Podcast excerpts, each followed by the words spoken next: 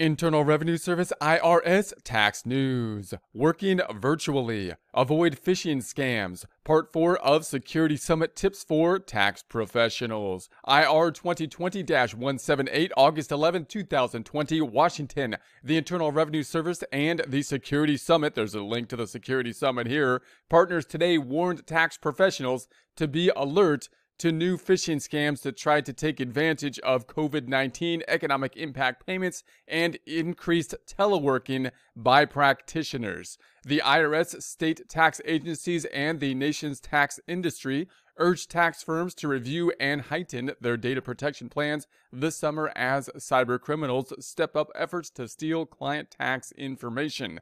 Crooks are targeting tax professionals as well as taxpayers.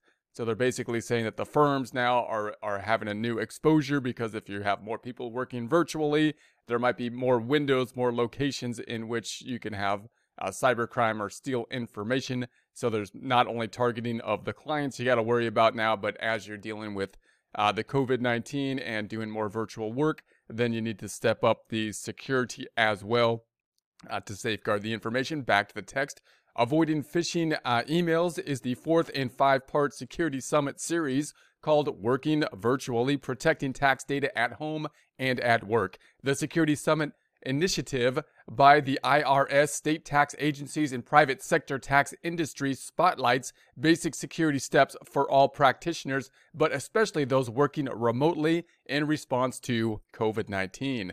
Quote, the coronavirus has created new opportunities for cyber criminals to use email to try stealing sensitive information, end quote, said IRS Commissioner Chuck Rettig. Quote, the vast majority of data thefts start with a phishing email trick. Identity thieves pose as trusted sources, a client or software provider, or even the IRS, to lure you into clicking on a link or attachment. Remember, don't take the bait learn to recognize and avoid phishing scams end quote. So obviously what they try to do with the phishing scam is is possibly have a link that will be there or something that would be downloaded. How do they get you to click on it or download it? They they make believe there's some kind of trusted individual or trusted institution possibly even the IRS uh, in order to click on that and possibly then download software I suppose that could then be used to uh, track your your activity and possibly then pick up things such as passwords that could be used for uh, for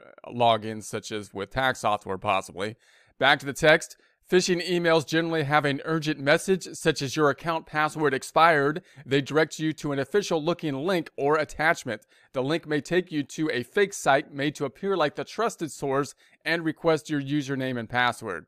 So they give you kind of the panic is, is possibly is generally involved with these kind of phishing attacks. You got to do this now, do this now. So we have this nice handy link right below where it'll take you straight to the website where you can then update whatever needs to be updated because it needs to be done like right now, right?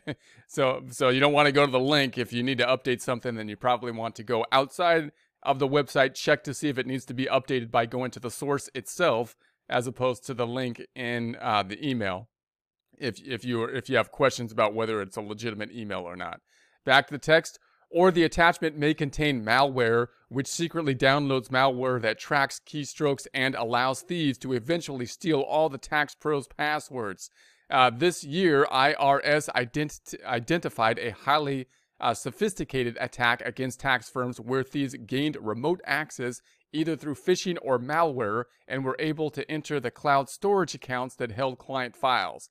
So that's obviously quite scary. So they actually gonna get into the to the to the system, the network itself, and be able to actually physically move in the network itself and take uh, client information, possibly even file tax returns uh, from uh, from remote location. That would be not good.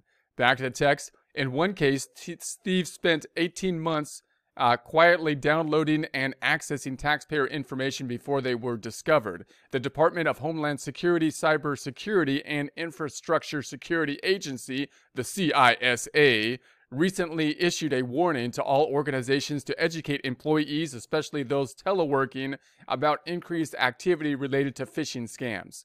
So, obviously, the, the larger the network of people that you have working in the firm, the the better you have to be at this because you need to be able to navigate this between multiple different people who are all getting emails and who all are having access to the central location and especially when you go remotely, then now you have another opening that that uh, could could be a, a, possibility for people to uh, use phishing scams in order to use that remote access to get to the to the access in the central location. That's my interpretation as a non-technical professional. Back to the text. These scams focus on COVID 19 fears by presenting themselves as providers of face masks or personally protected equipment in short supply. Thieves also used other taxes to, against taxpayers, impersonating the IRS and calling or emailing requests for bank account information to send the economic impact payments. Tax professionals should beware of emails from criminals posing as potential clients. As people practice social distancing these days, criminals may exploit this process to try to trick tax practitioners into opening links or attachments.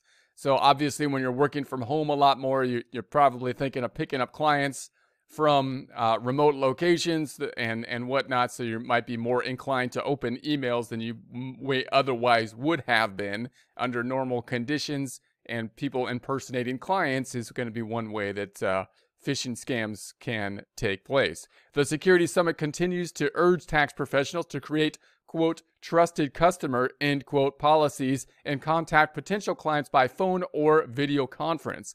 Taxpayers and tax professionals can forward suspicious email posing as the IRS to phishing at irs.gov. There's a link to that here. There'll be a link to this in the description. Because phishing emails are so common and successful, Summit partners urge tax professionals to educate all office personnel about the dangers and risks of opening suspicious emails, especially during COVID-19 period. Additional resources the tax professionals also can get help with security recommendations by reviewing the recently revised IRS Publication 4557 Safeguarding Taxpayer Data. There's a link to that PDF here. There'll be a link to this in the description. And Small Business Information Security, the Fundamentals. There's a PDF link to that here by the National Institute of Standards and Technology.